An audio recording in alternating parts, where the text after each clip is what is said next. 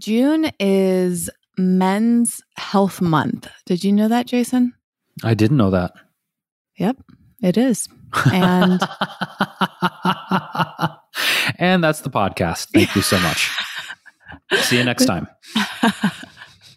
and then the rest of the episode is just dead air with just to make people think it's a full episode and really there's nothing more to say about no, it. Or just me going dead air, dead air, dead air, dead air, dead air, dead air, dead air. He's just gonna think, sing different variations of the Pink Panther theme song. That would be weird. Welcome to hell. That would be very strange.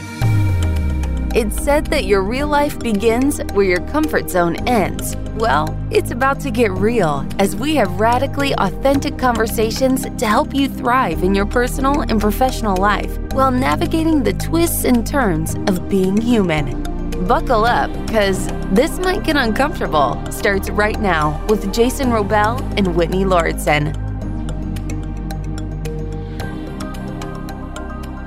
It's Men's Health Month.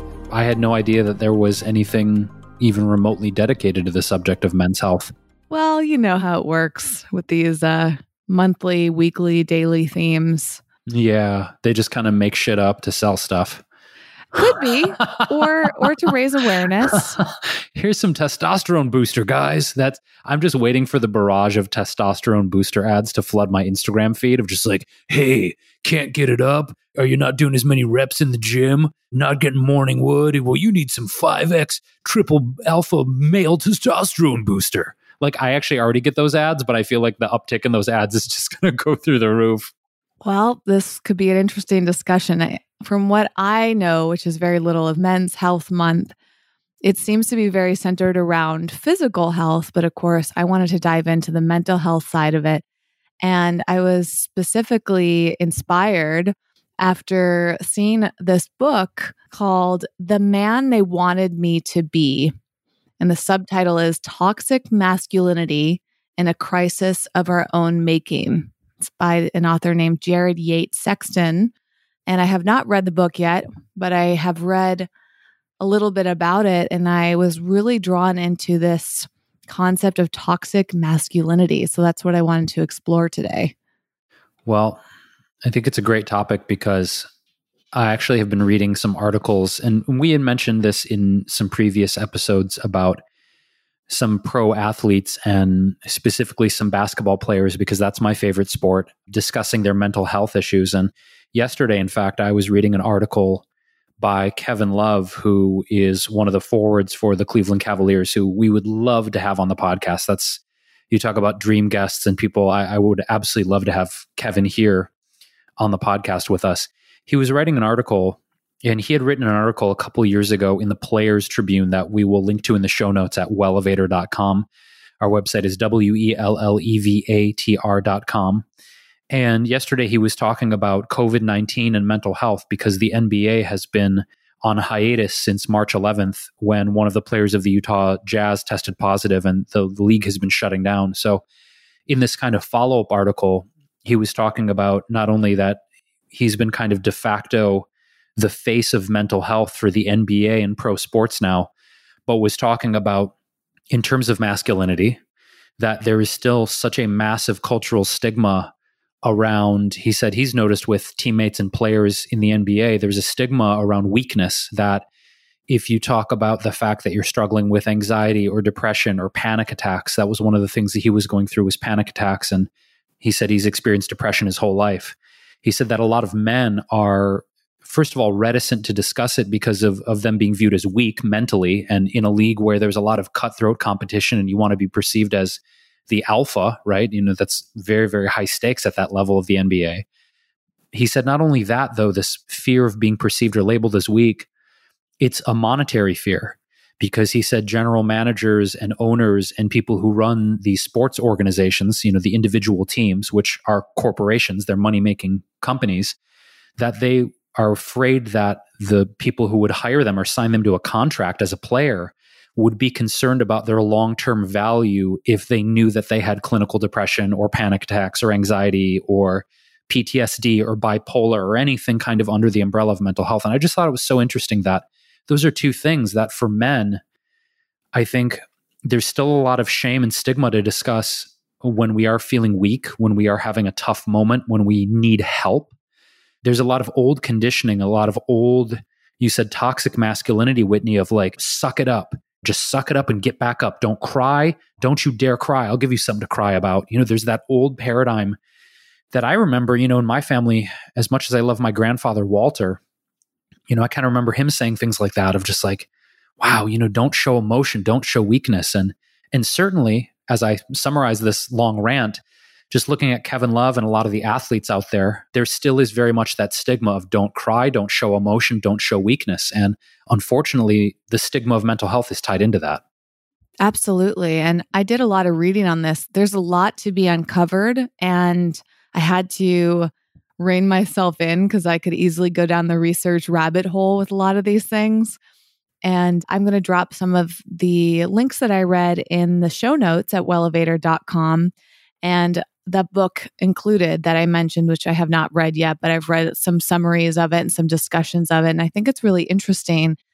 I wanted to start by sharing a definition of toxic masculinity. And I found one from the Good Men Project, which defines it as a narrow and repressive description of manhood, designating manhood as defined by violence, sex, status, and aggression.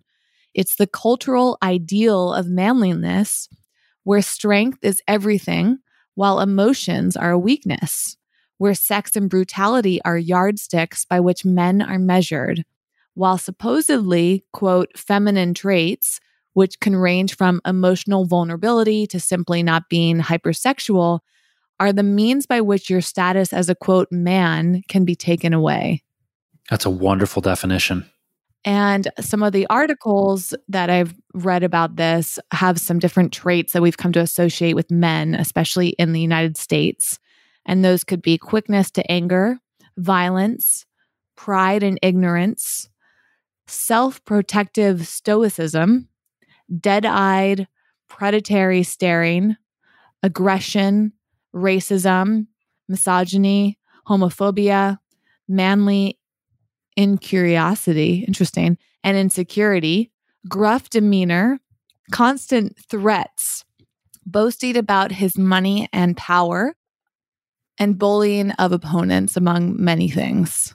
Sounds old school. I mean, what comes up for me with that secondary description, Whitney, is is very much kind of that I don't know, for lack of a better word, you know, nuclear era 1950s man of just don't cry, don't show emotion, don't let on any vulnerabilities. Just put your head down and work and go to the grindstone and just suck it up and make a living. I mean, all these phrases are just so outdated and so archaic in terms of, I kind of look at it as a non integrated approach to masculinity. And when I say non integrated, it reminds me of conversations, a lot of conversations that I've had with my therapist, Gary. In, in a lot of those conversations, we talked about the polarity of masculine and feminine, and not necessarily even we're talking about the physicality of a masculine or feminine body, but more of the energetics of what does it mean to be masculine, what does it mean to be feminine, and how there are these binary traits that somehow get assigned to masculine or feminine that seem to be in a lot of people's minds very fixed, you know? That in the masculine sense, there's drive, there's ambition, as you said, aggression, a very violent, one pointed focus sometimes, very competitive. And those are assigned as as masculine traits, whereas you detailed, you know, the more feminine traits are emotive and soft and protective and open. And I think that what I've begun to identify in myself through a lot of therapy with, you know, my therapist Gary, as I mentioned, is that I feel like I have not necessarily intentionally, but sort of defaulted to some sort of middle ground where I, I think the phrase that I used with him a couple years ago was energetically androgynous. And he laughed. He said, That's really good because I feel with that I'm an incredibly sensitive man, and I have been my entire life. I mean, even as a little boy, I remember feeling all of these emotions and feeling so deeply and feeling shamed by a lot of the young men and boys that I grew up in in school because noticing that they were embodying that sort of old school toxic masculinity of fighting all the time and being very aggressive and violent, the things you mentioned. And I never wanted to get in fights and I never wanted to beat people up and I never wanted to push people around. And I remember having so many mixed emotions around that. And it's something that even as an adult man, I've had to do a lot of unraveling around, you know, of does this mean I'm too effeminate? Does this mean I'm embodying too much feminine energy? Does this mean I'm gay? What does this mean? And as I got older, I remember struggling with a lot of these thoughts and feelings. And that makes sense. I think one of the topics that comes up in the book, based on one of the articles and reviews of it that I read, is about socialization and how there's a lot of teaching gender expectations. And for men, it's very much about weeding out any feminine characteristics, including things like sensitivity, curiosity, creativity, weakness, and a desire to communicate past purposes of utility. And the author points out that with socializing like this, a man's tools for solving personal problems are few. Well, it kind of leaves you stranded on an island of your own creation. You know, in the sense of don't ask for help, don't show weakness, don't admit you're struggling or suffering. And that's why it always makes me kind of scratch my chin, but not surprising when I talk to friends of mine, female friends, that are like, oh, yeah, I want to go to therapy, but my boyfriend doesn't want to go. I want to go to therapy, but my husband refuses. He says, we can figure it out. We're fine. We're fine. And I've heard those kind of stories ad infinitum throughout my entire life of certain men just being very, very resistant to admit A, that there's a problem or something that needs to be fixed or healed, rather. And this very single pointed attitude of like, no, no, no, we can figure it out. We can do it. We can, I don't need anybody. I don't need to go pay for that. I don't need to pay for therapy. Or the old school thing of like, the guy cuts himself in the kitchen and he's bleeding profusely. And he's just, and it's funny because like I've done this, you know, being a chef, I've cut myself an innumerable number of times and, and, I've never taken myself into the emergency room. There's been a couple cuts that I probably ought to have taken myself in in retrospect, but it was that old school. This was years ago of like, nah, it'll heal. It's fine. I don't need sti- I don't need any stitches. No, no, no, fuck that.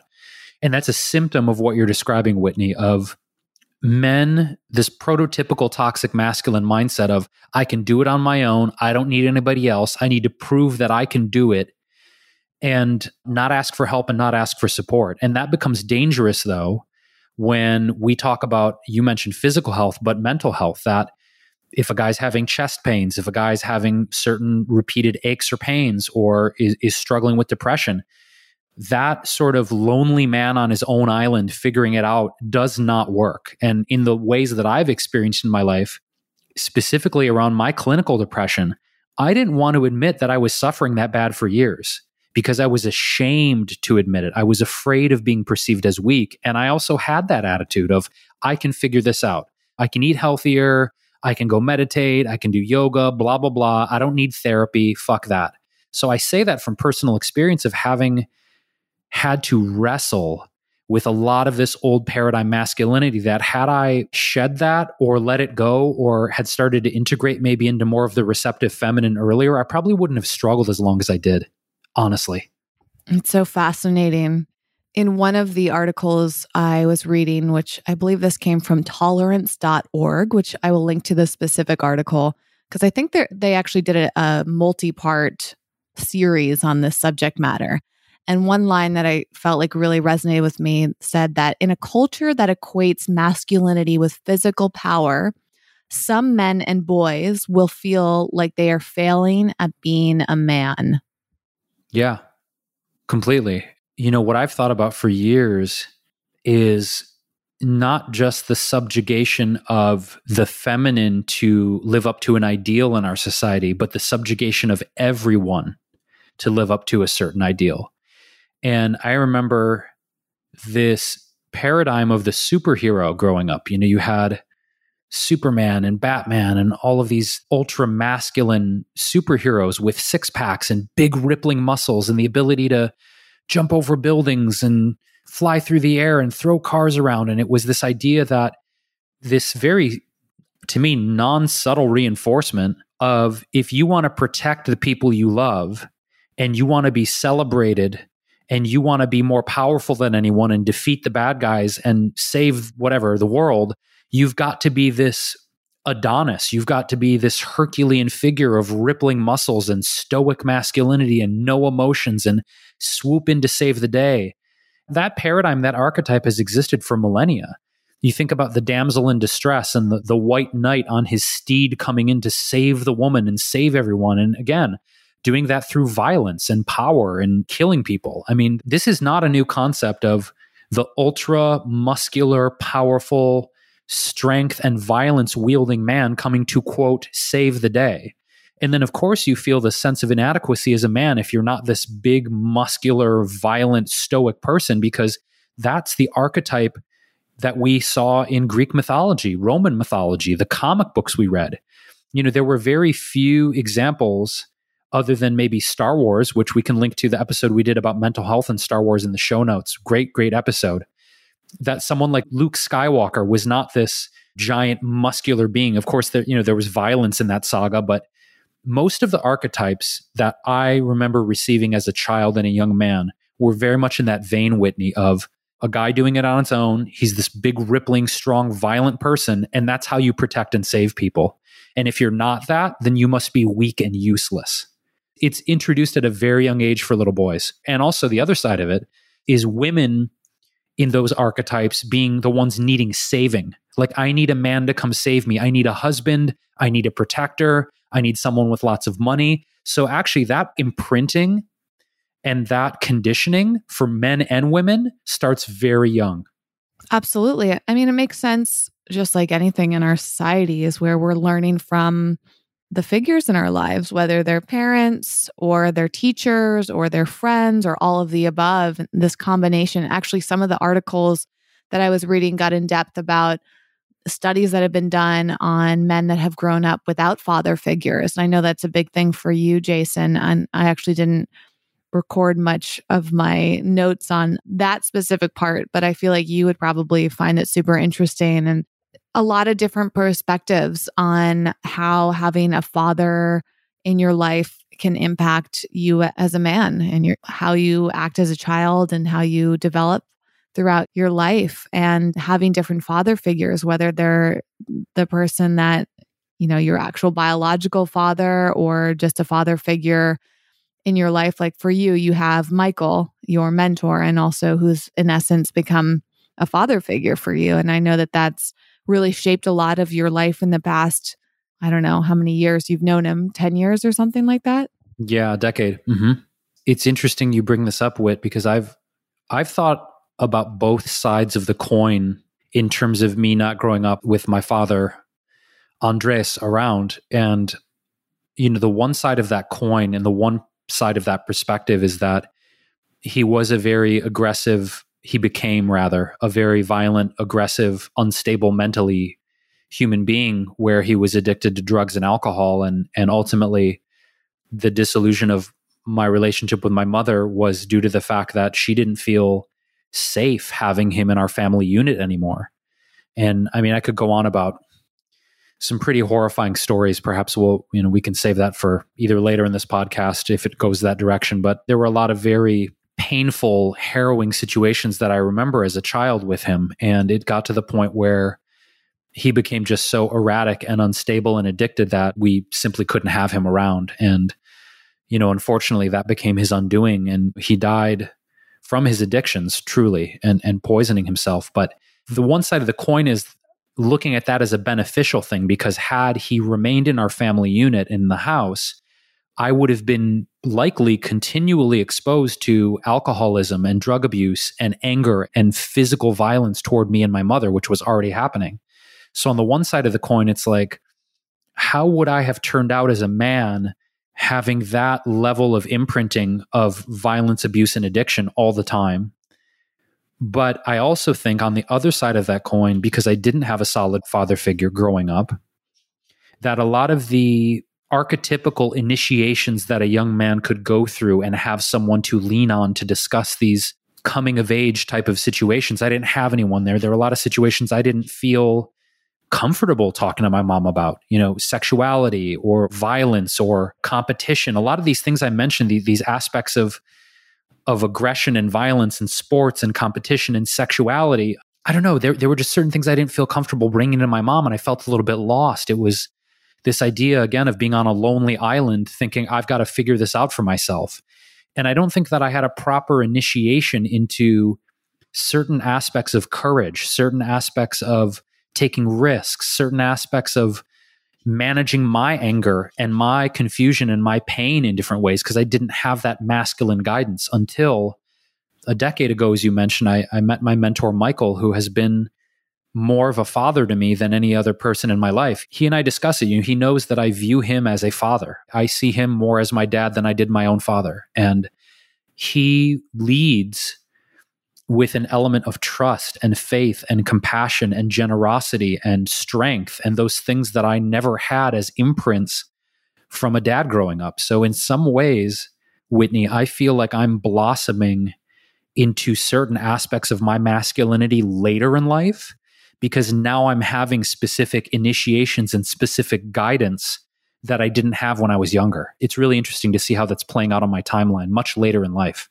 Yeah, it really is fascinating. What's also interesting listening to you, Jason, is I've perceived your story with your dad as you as a child thinking that he was abandoning you. But then when you were just speaking now, it sounded like your mom made the choice to ask him to leave. And so now I'm wondering like is that both true? Is it just a matter of perception as a child versus an adult? has something shifted in you where you're now positioning it that way? It's a definitely a perspective shift from childhood to adulthood because as a child, I didn't have all that information. I, I wasn't privy to the intricacies of their intimate relationship. You know what I mean? And I didn't understand the level of, first of all, drug abuse or dysfunction or the aspects of his personality and his mental health. I didn't as a very young three, four year old, I had no idea those things were going on, right? So my compartmentalization mentally was I must not be good enough because it was this strange belief system I adopted that mom and dad, from what I know and the stories they told me, were happy and balanced and had a great relationship. And then I came here and now it's all going to shit. Now, that's because as a child, I didn't have the backstory and all the information. As I grew up, and was able to talk to my mom about it and saw my father in prison and talked to him and that's again a whole nother slew of stories you know i got to piece together like oh okay it wasn't about me not being good enough it wasn't about me my presence as a child creating a fracture in their relationship it was that he was already battling addiction he was already battling abuse and to be honest a lot of the abandonment issues and pain that he had received by his father leaving the family that he never resolved psychologically. So once I started as an adult to piece these things together, I thought, oh, he was just simply taking the unresolved, unhealed wounds of his lineage from his father and his grandfather, and God knows how far back of that toxic masculinity, and me understanding how the relationship with his father played out. And because my dad didn't have the tools spiritually or psychologically to heal himself, and probably didn't care to seek those out, the perpetuation of violence and adultery and pain and abuse just continued and continued and continued. And once I realized that, I thought, oh, this really wasn't about abandonment at all. This was about having compassion for a father of mine who had deep, deep unhealed wounds, demons, if you will, want to call them that, that he tried to conquer through drugs and alcohol and adultery and gambling and making lots of money and being famous and he was just trying to fill this very deep, deep festering wound inside his soul that he didn't know any other way to fix. And that's when I started to have compassion for him and I started to let go of the deep hatred and anger and resentment I felt for my father that I was carrying for so many years. And once I started to shift into a level of compassion of with the wounding and the pain that he had gone through as a child with his dad and his grandfather and all those things he experienced, it's no wonder that he acted the way he did. And through that compassion and forgiveness, I was able to, like, whoa, do a lot of letting go, a lot of letting go. So you visited your dad in prison? I don't think I've heard that story. Yeah. So I didn't see my father for, I don't know, 12 or 14 years, maybe. It was basically like, I think the last time I saw my dad was sometime in the mid 80s, maybe maybe the late 80s i can't can't quite remember i didn't see my father through the 90s at all. And I got a notification that he was back in Michigan because my, my dad was living in California at the time as an actor and doing all kinds of things. And he was back in Michigan and a family friend said, Hey, you know, your dad, your dad's in prison. I was like, What? He said, Yeah, do you want to write him and maybe go see him? And mind you, I again I hadn't seen my this was 2001. I hadn't seen my dad since the 80s. And so I wrote my dad a letter and he wrote back and we arranged a meeting where I went to go visit him in prison. And he was there because he was on his third or fourth DUI, and they just threw him behind bars. They're like, "Yeah, you're you're done, bud. You're going to be in here for a while." So I think my dad was in there for at least a year. I don't remember the exact amount of time, but he, he was in there for at least a year after all these DUIs he had. And I visited him. I was how old was I? 23 at the time. And I wanted to go with the intention of getting some answers I went with this idea in my head of I'm going to ask my dad how things went down in our family, you know, why he left, what happened, why he did what he did. And so we spent about 90 minutes together that day. And I remember asking him really important questions, things that I really wanted answers to. And I remember one specific moment that was just very eye opening and very heartbreaking to me, which was I looked at him. You know, they have the the whatever the glass things with a hole, and you, you're on the phone and all that shit, just like the movies. And I said, "Pop, why did you choose the life you did? Why, you know, the alcohol and the women and the drugs and all the craziness? Like, why did you choose this life for yourself?" And I, I wanted, I really wanted an authentic answer from him. The answer I wanted was I had these demons and I had all this pain from my dad and I didn't know how to heal it and I was fucked up and I, I wanted something real. And he just he kind of laughed and looked at me looked at me and he goes, I'm a wild man, son. I'm a wild man. My heart was so shattered and I was so disappointed because I didn't perceive during that whole 90 minute connection with him in that prison that anything he had to say was coming from his soul. It was like he was so out of touch with his own pain and he was so out of touch with the root of his own suffering that again if i look back on his behavior over the course of his life it's no wonder he did what he did because he never allowed himself to get to the root of that suffering and and heal it in essence Whit like what other decisions could he have made other than to be addicted and be an alcoholic and be abusive and all the shit that he did it's like this was a human who was in deep suffering and I don't even think was aware of the depth of it or even how to heal it. And when I saw him in prison that day, I was like, shit, man, I don't think this guy's going to pull himself out. There was this impression of, I don't know that he's going to pull himself out of this. I don't know that he's ever going to get the healing he needs. I don't know that he's ever going to recover from this amount of like pain and abuse and suffering that he's been through. And that was really hard for me. That was hard for me to see. And that was hard for me to experience. I bet. And I don't think you've ever shared that with me before. And it's it's so interesting to hear you chat about that, especially because I have a completely different relationship with my father, but I've also never been to prison, period. So I imagine going there and, and having this mission and being in that environment and being around a man that you don't know super well, but you're connected to, and then wanting something from him that you don't feel like he can provide. And I know you too, how much you want things and how intentional you are. And so I can only imagine that it was, it did feel like a letdown for you. And it actually leads me to something that I found really interesting in my research. One of the articles I came across was really in depth, and it's from this website called fatherly.com. And I think this is all from there. A lot of my notes came from multiple sources. And again, I will link to all of those in our show notes, which is at wellevatr.com. So if you, the listener, would like to dig deeper and find all the sources and all of that, that'll be there listed at the bottom of the show notes that we do. And it was this article, as well as some of the others, that pulled a lot of data from clinicians and social scientists and really fascinating research that had been done. And uh, a few things, bullet points that I put there that kind of relate back to what you're saying. And I found this was like a really big aha moment for me. So I'm so curious what you think about this, Jason. In this article, it said the only consistent truth about masculinity has been this men have always feared having taken it away. Many men view masculinity as a sort of currency that can be earned and stolen rather than a fixed trait that they lash out if they're not externally validated. Because men are more valued in society, they have to watch their step in order not to lose that position to women. Because there's less social status attached to the feminine, women may enjoy more freedom to be fluid than men.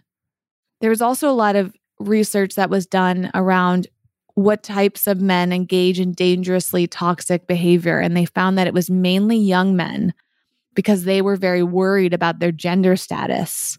And communities with a higher density of underprivileged young men without access to validation tend to be high crime community in which manhood is expressed through substance abuse, homophobia, sexism, harassment, extreme risk taking, and violence. And a lot of research has found that toxic masculinity is more a sign of lack of self worth and self respect. Underneath all that instability and anger is a wounded little boy who is never taught to value his authentic and genuine experience of himself. Wow. Wow. That hits home so hard it hits home for multiple reasons in the sense of someone who is sensitive or artistic or creative or feels a lot in many family units to have that literally or figuratively beaten out of them as a little boy. And the other thing, I went back to sort of the initiations, Whitney. You know, if you talk about gang behavior, violence, dangerous behavior, Joe Rogan on his podcast once was talking about teenage boys in America, generally speaking, just American teenage boys, and said that they're the most dangerous, out of control group of humans.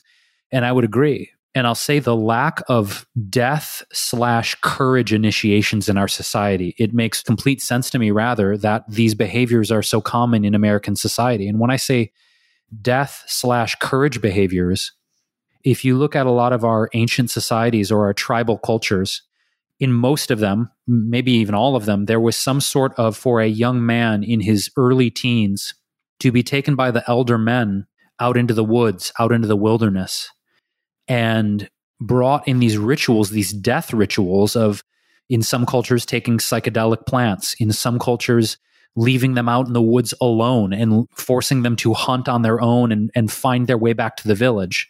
These rituals of engendering faith and self reliance and courage and facing death at a very young age. And I think through lack of initiation and through lack of these sort of trials from elder men that do love us and do care for us, but do want us to build that that muscle of facing death and and fostering courage.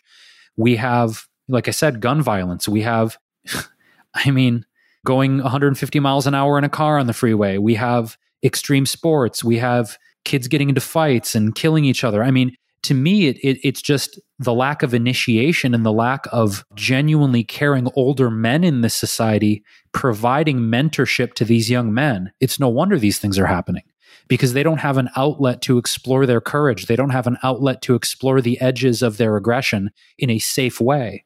So if you don't have an outlet to explore your courage and you don't have an outlet to explore your aggression in a safe container, then you have all these things we're talking about you know? And, and, there's also hormones and testosterone. I mean i remember doing i think i talked about this in a previous episode like going 130 or 150 miles an hour on a motorcycle. Why? Because it was like i wonder if i can do this and not die. I remember thinking that in my mind. I wonder if i can go this fast on a motorcycle and not die. Now why is that? I had no initiation i had no male figures in my life helping me build my courage, helping me build my self worth, helping me find the edges of those things. When you don't have that, you find some pretty destructive and dangerous ways to explore it on your own. Well, it also, as I said from this research, comes back around to a power struggle and how our society, especially in the United States, really emphasizes power. And it feels like, for me, even as a woman, I mean, this plays out, I think, for most people in this country. It's like it feels like a lot of people are scrambling for power. Like, how can I have more money? That'll make me more powerful. How can I have dominance in my relationship or my family unit? How can I be the more powerful sibling? How can I be the more powerful romantic partner? How can I be the powerful parent? How can I be the most recognized person in my community? You see this play out on social media. I, I mean, it's another element of status. I mean, it ultimately is so much about status because it feels like so many people are fighting to be the most powerful and the most the high on on the tier and i think because we place so much emphasis on that in society that does explain a lot of the aggression and with that underlining pressure to become powerful. As, and also i think a lot of it is like the self-made person and and a lot of it more about doing things on your own and every man for himself type of mentality versus a community mentality about working together. I can only imagine that when you're growing up if if that's like the main thing that you're focused on of course you're going to want to be more aggressive and be constantly seeking out validation and as it said here if you're not getting validation because you don't find it in common outlets. Let's say you don't feel recognized by your family, or you don't feel intelligent at school, or you don't have people that know how to even express validation for you. I can see how that would lead to a lot of this toxic masculinity, right? As I mentioned, the abuse and the harassment and the violence and the risk taking, all these things. It's, I don't know if it's just a matter of not learning it. I think it does come down to not feeling validated, not feeling in control, and really wanting power by any means that you can get it.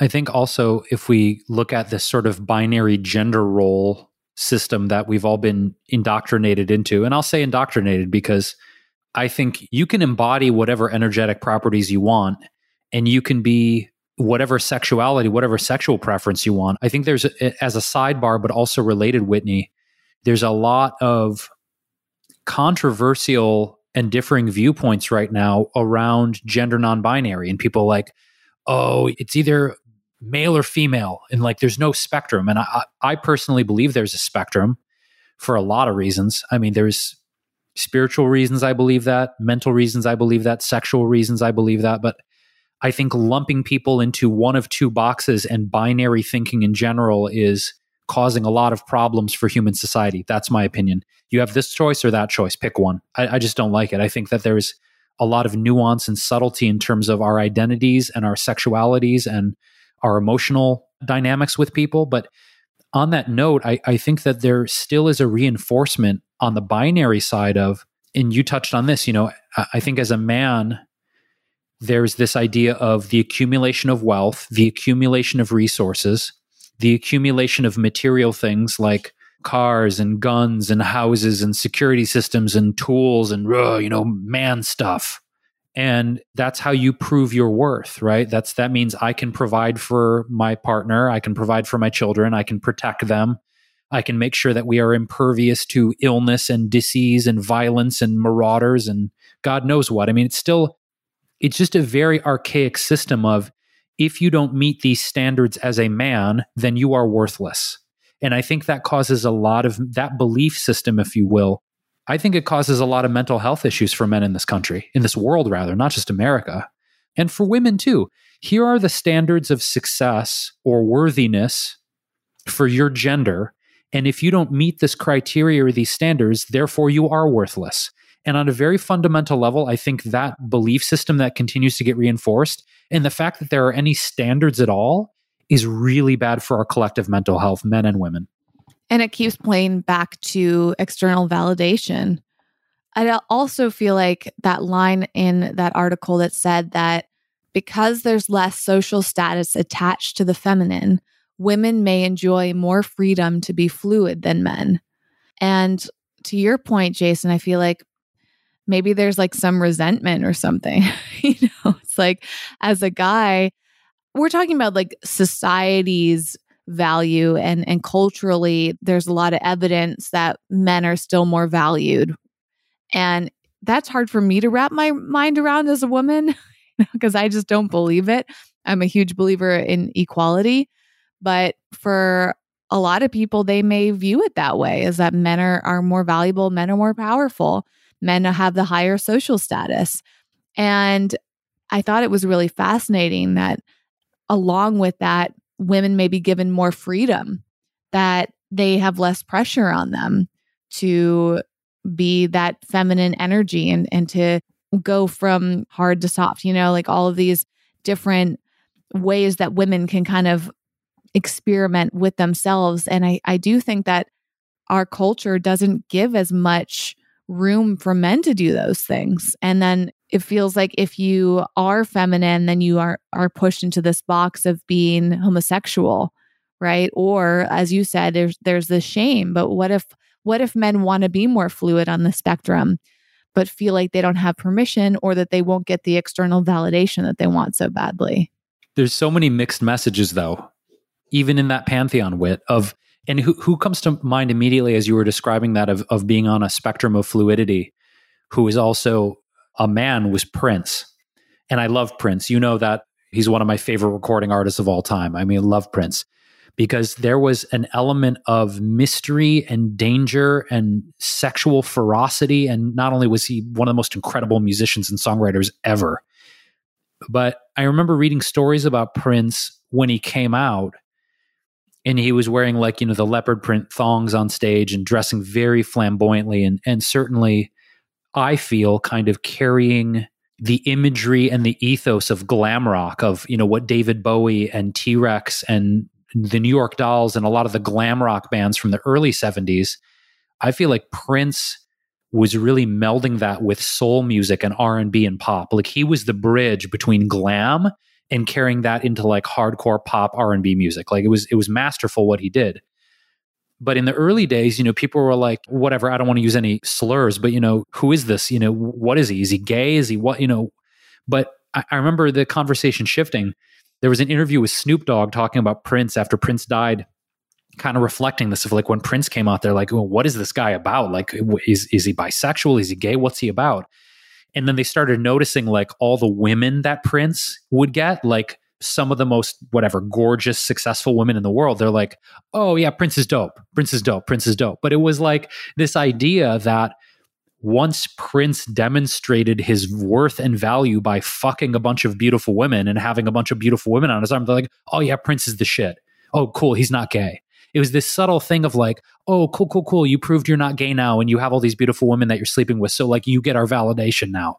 It's very weird. You know what I mean? It's like certain people were not okay with Prince until it was like, oh, cool, he's definitely hetero now. He's just super flamboyant it's it's this weird mixed message of like we talked about this in a previous episode of building up certain celebrities with fame and notoriety but then also looking for reasons to tear them down at the same time unless they like meet our standards of behavior you know and i look at prince it's like i could give a damn what prince's sexuality was or who he was sleeping with or any of that stuff the guy was an incredible musician like his music touched my soul but for some people it was like, oh, we need to figure out what is he about before we approve of him.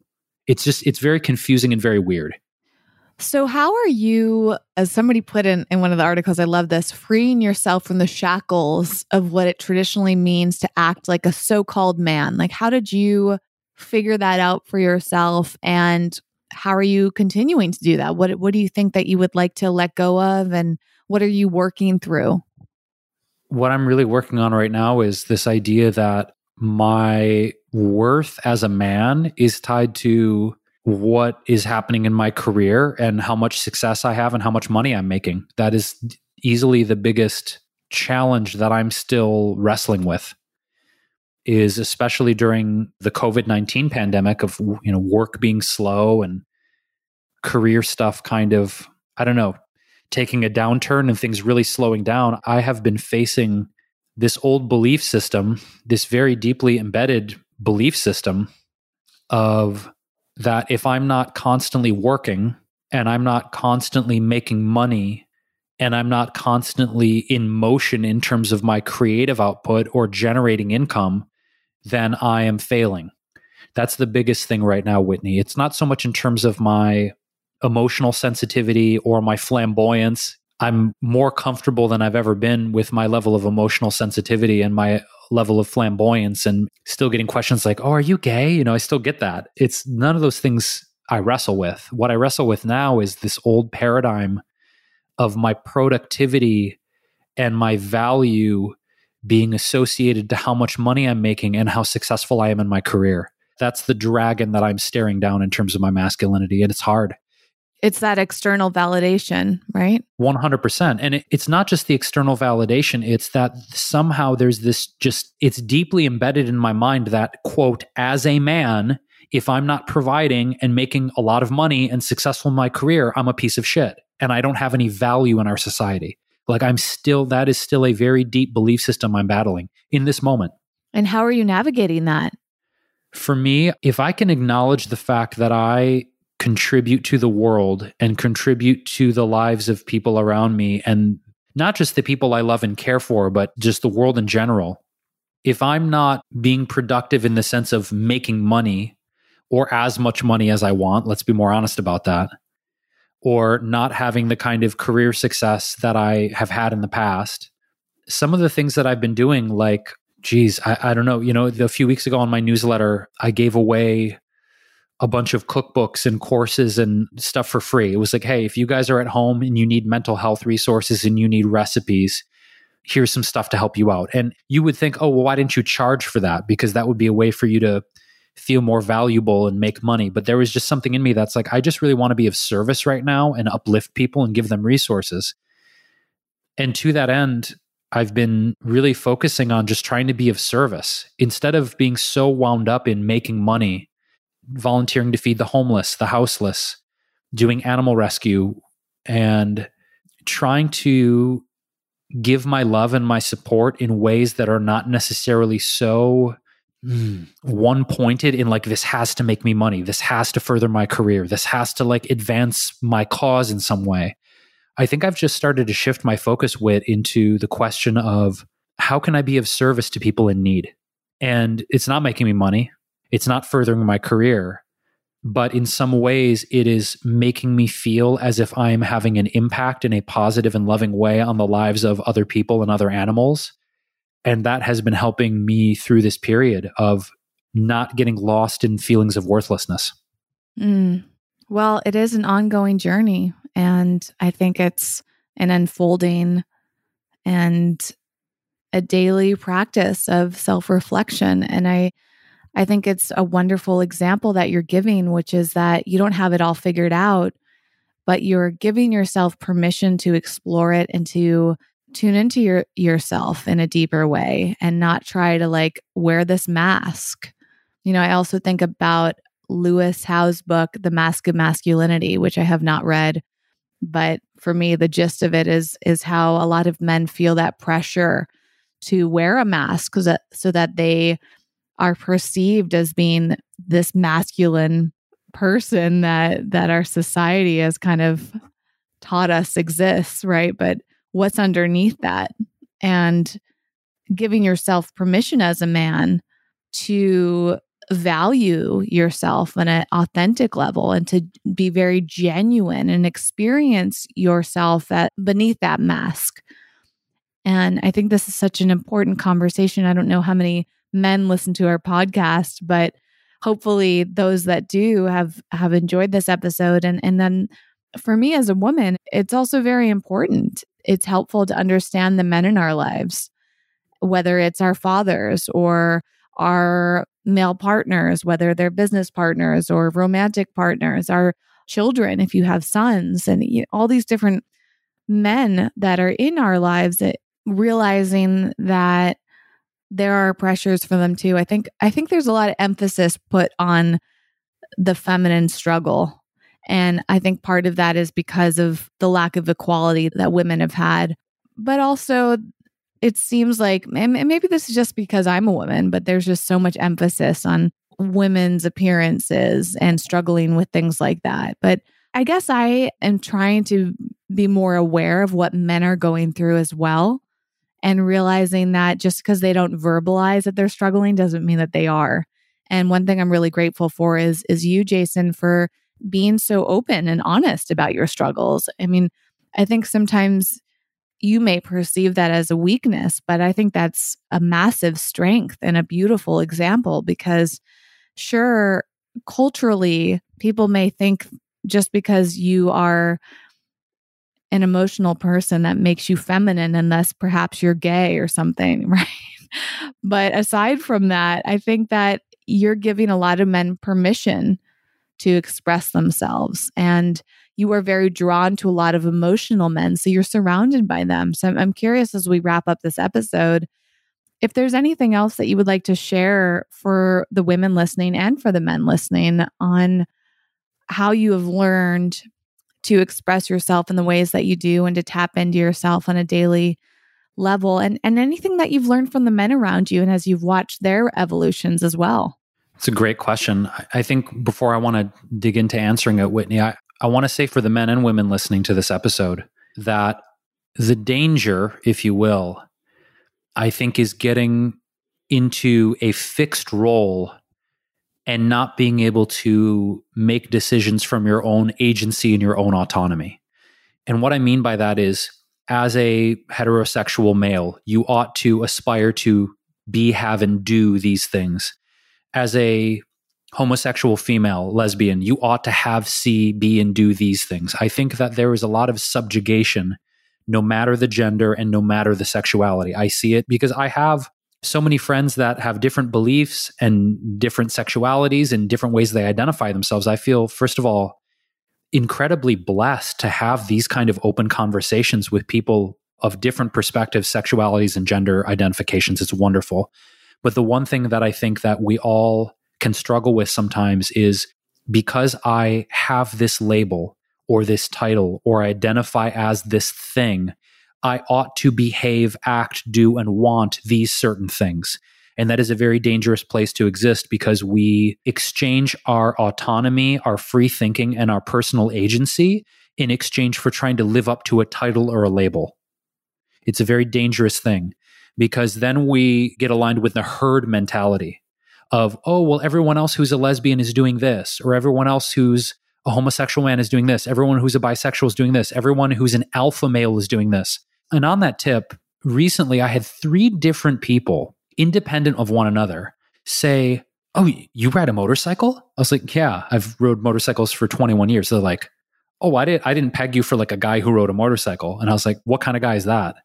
like not being combative, but like, what do you what do you mean I didn't peg you for a guy? Like, oh well, well I don't know. You just like seem like I don't know, sensitive and emotional. I'm like, okay, sensitive and emotional men can't ride motorcycles.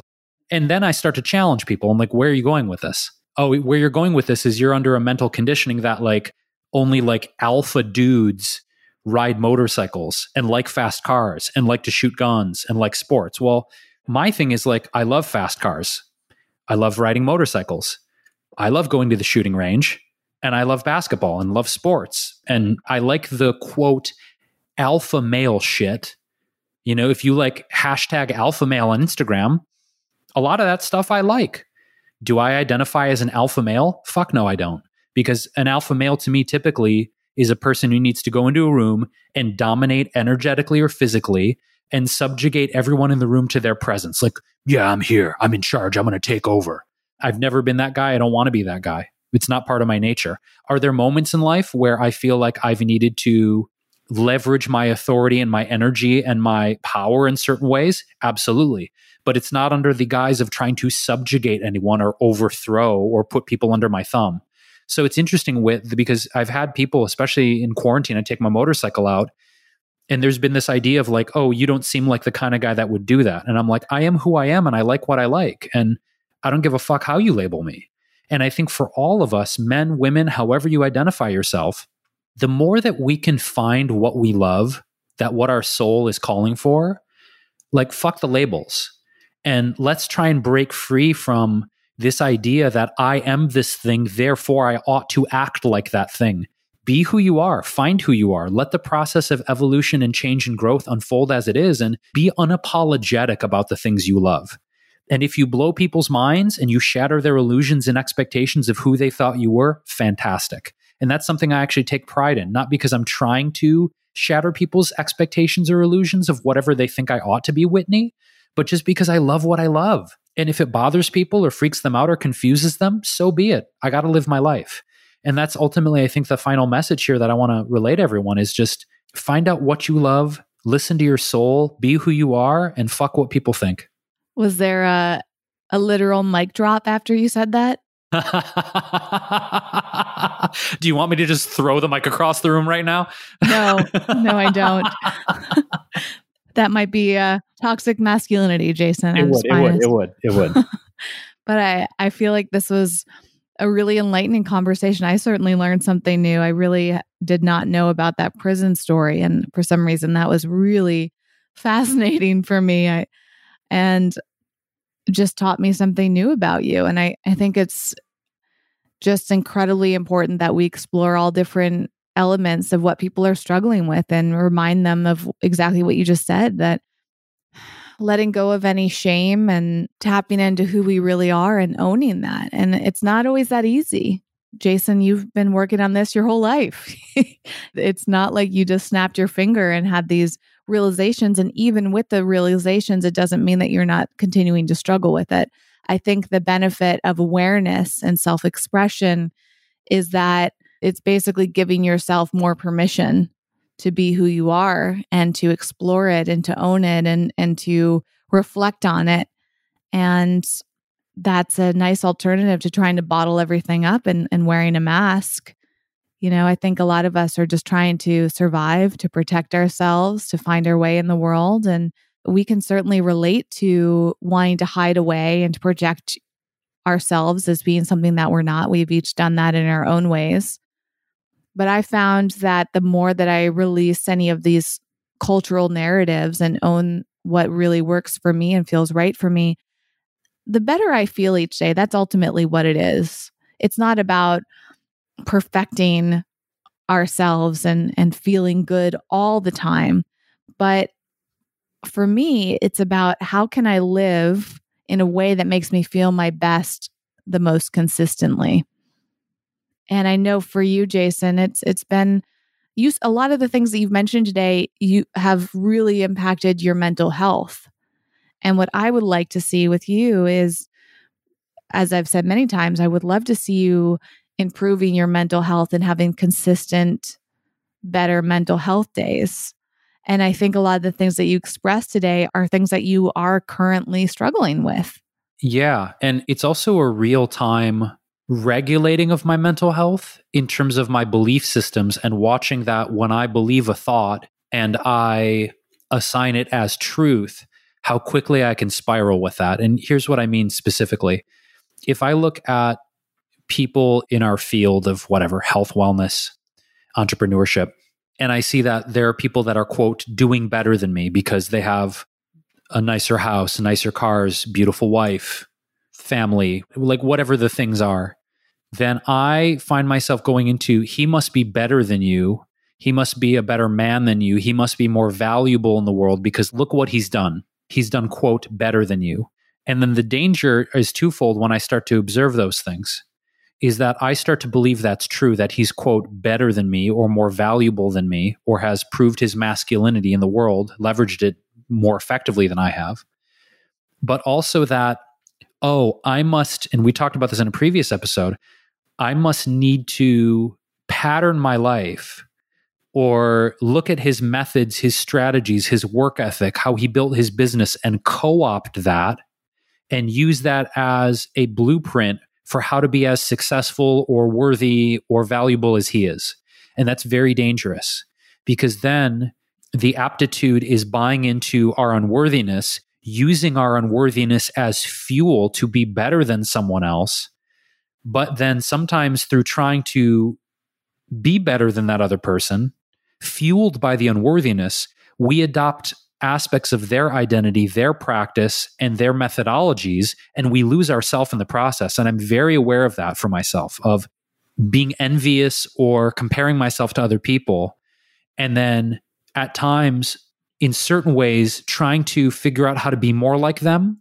But I don't want to do that anymore. It's like, I want to be more of who I am and continually uncover the layers that I've built over whatever that is, oh, my deepest sense of self or my truest essence, rather than, oh, I want his life, so therefore I ought to be like him. And that to me, that's a fallacy and a very dangerous thing that I'm becoming more aware of and kind of pulling myself out of that well before I get too deep. That's one thing I've noticed that I'm improving at. I'm not great at it yet, but I'm improving at it. So, we would love to hear from you, dear listener, your perspectives on gender roles, toxic masculinity, any points that maybe hit deep in your heart or your soul during this episode today. And if there are any other subjects you want us to expound on, maybe you'd like to hear an episode all about the crazy stories of my dad's life, happy to share that if if you you want us to go down that road. But if this has sparked your curiosity, sparked your heart, sparked a deeper conversation, you can always reach us at our website, which is wellevatr.com. That's W E L L E V A T R.com. You'll find all of the show notes from all of our episodes, all of the books, resources, and articles we mentioned in today's episode. And you can also reach us there at our email, which is hello at wellevatr.com. And you can find us for even more free resources on our website, like our ebooks, You Are Enough, and our programs like the Consistency Code and Wellness Warrior Training. We are all over social media as well Facebook, Instagram, Twitter, Pinterest at Wellevatr. And we are always continually on the hunt, on the lookout for ways to explore this crazy, wonderful, confounding, and beautiful thing called life. So if there are any subjects you'd like us to cover in future episodes here on This Might Get Uncomfortable, feel free to shoot us an email, shoot us a DM, send a homing pigeon. Definitely don't come visit us in person yet unless you want to keep a six foot distance. Hopefully that'll be over soon. But we do appreciate your listenership. We appreciate your follows on social media. We appreciate your wonderful emails. And we will see you again soon to get even more uncomfortable because we seem to be doing a great job at that together. And by the way, listener, thank you for getting uncomfortable with us. If there's anything here that's made you whoo, go deeper, made you excavate some things inside of yourself you haven't thought about or touched on in a long time, we want to give you credit and acknowledge you for being on this journey of getting uncomfortable and growing with us. So until the next episode, we love you, we thank you, and we'll catch you again soon. Thanks for listening and getting out of your comfort zone with us today. For show notes and more high performance resources to help you thrive, go to wellevatr.com. That's W E L L E V A T R.com.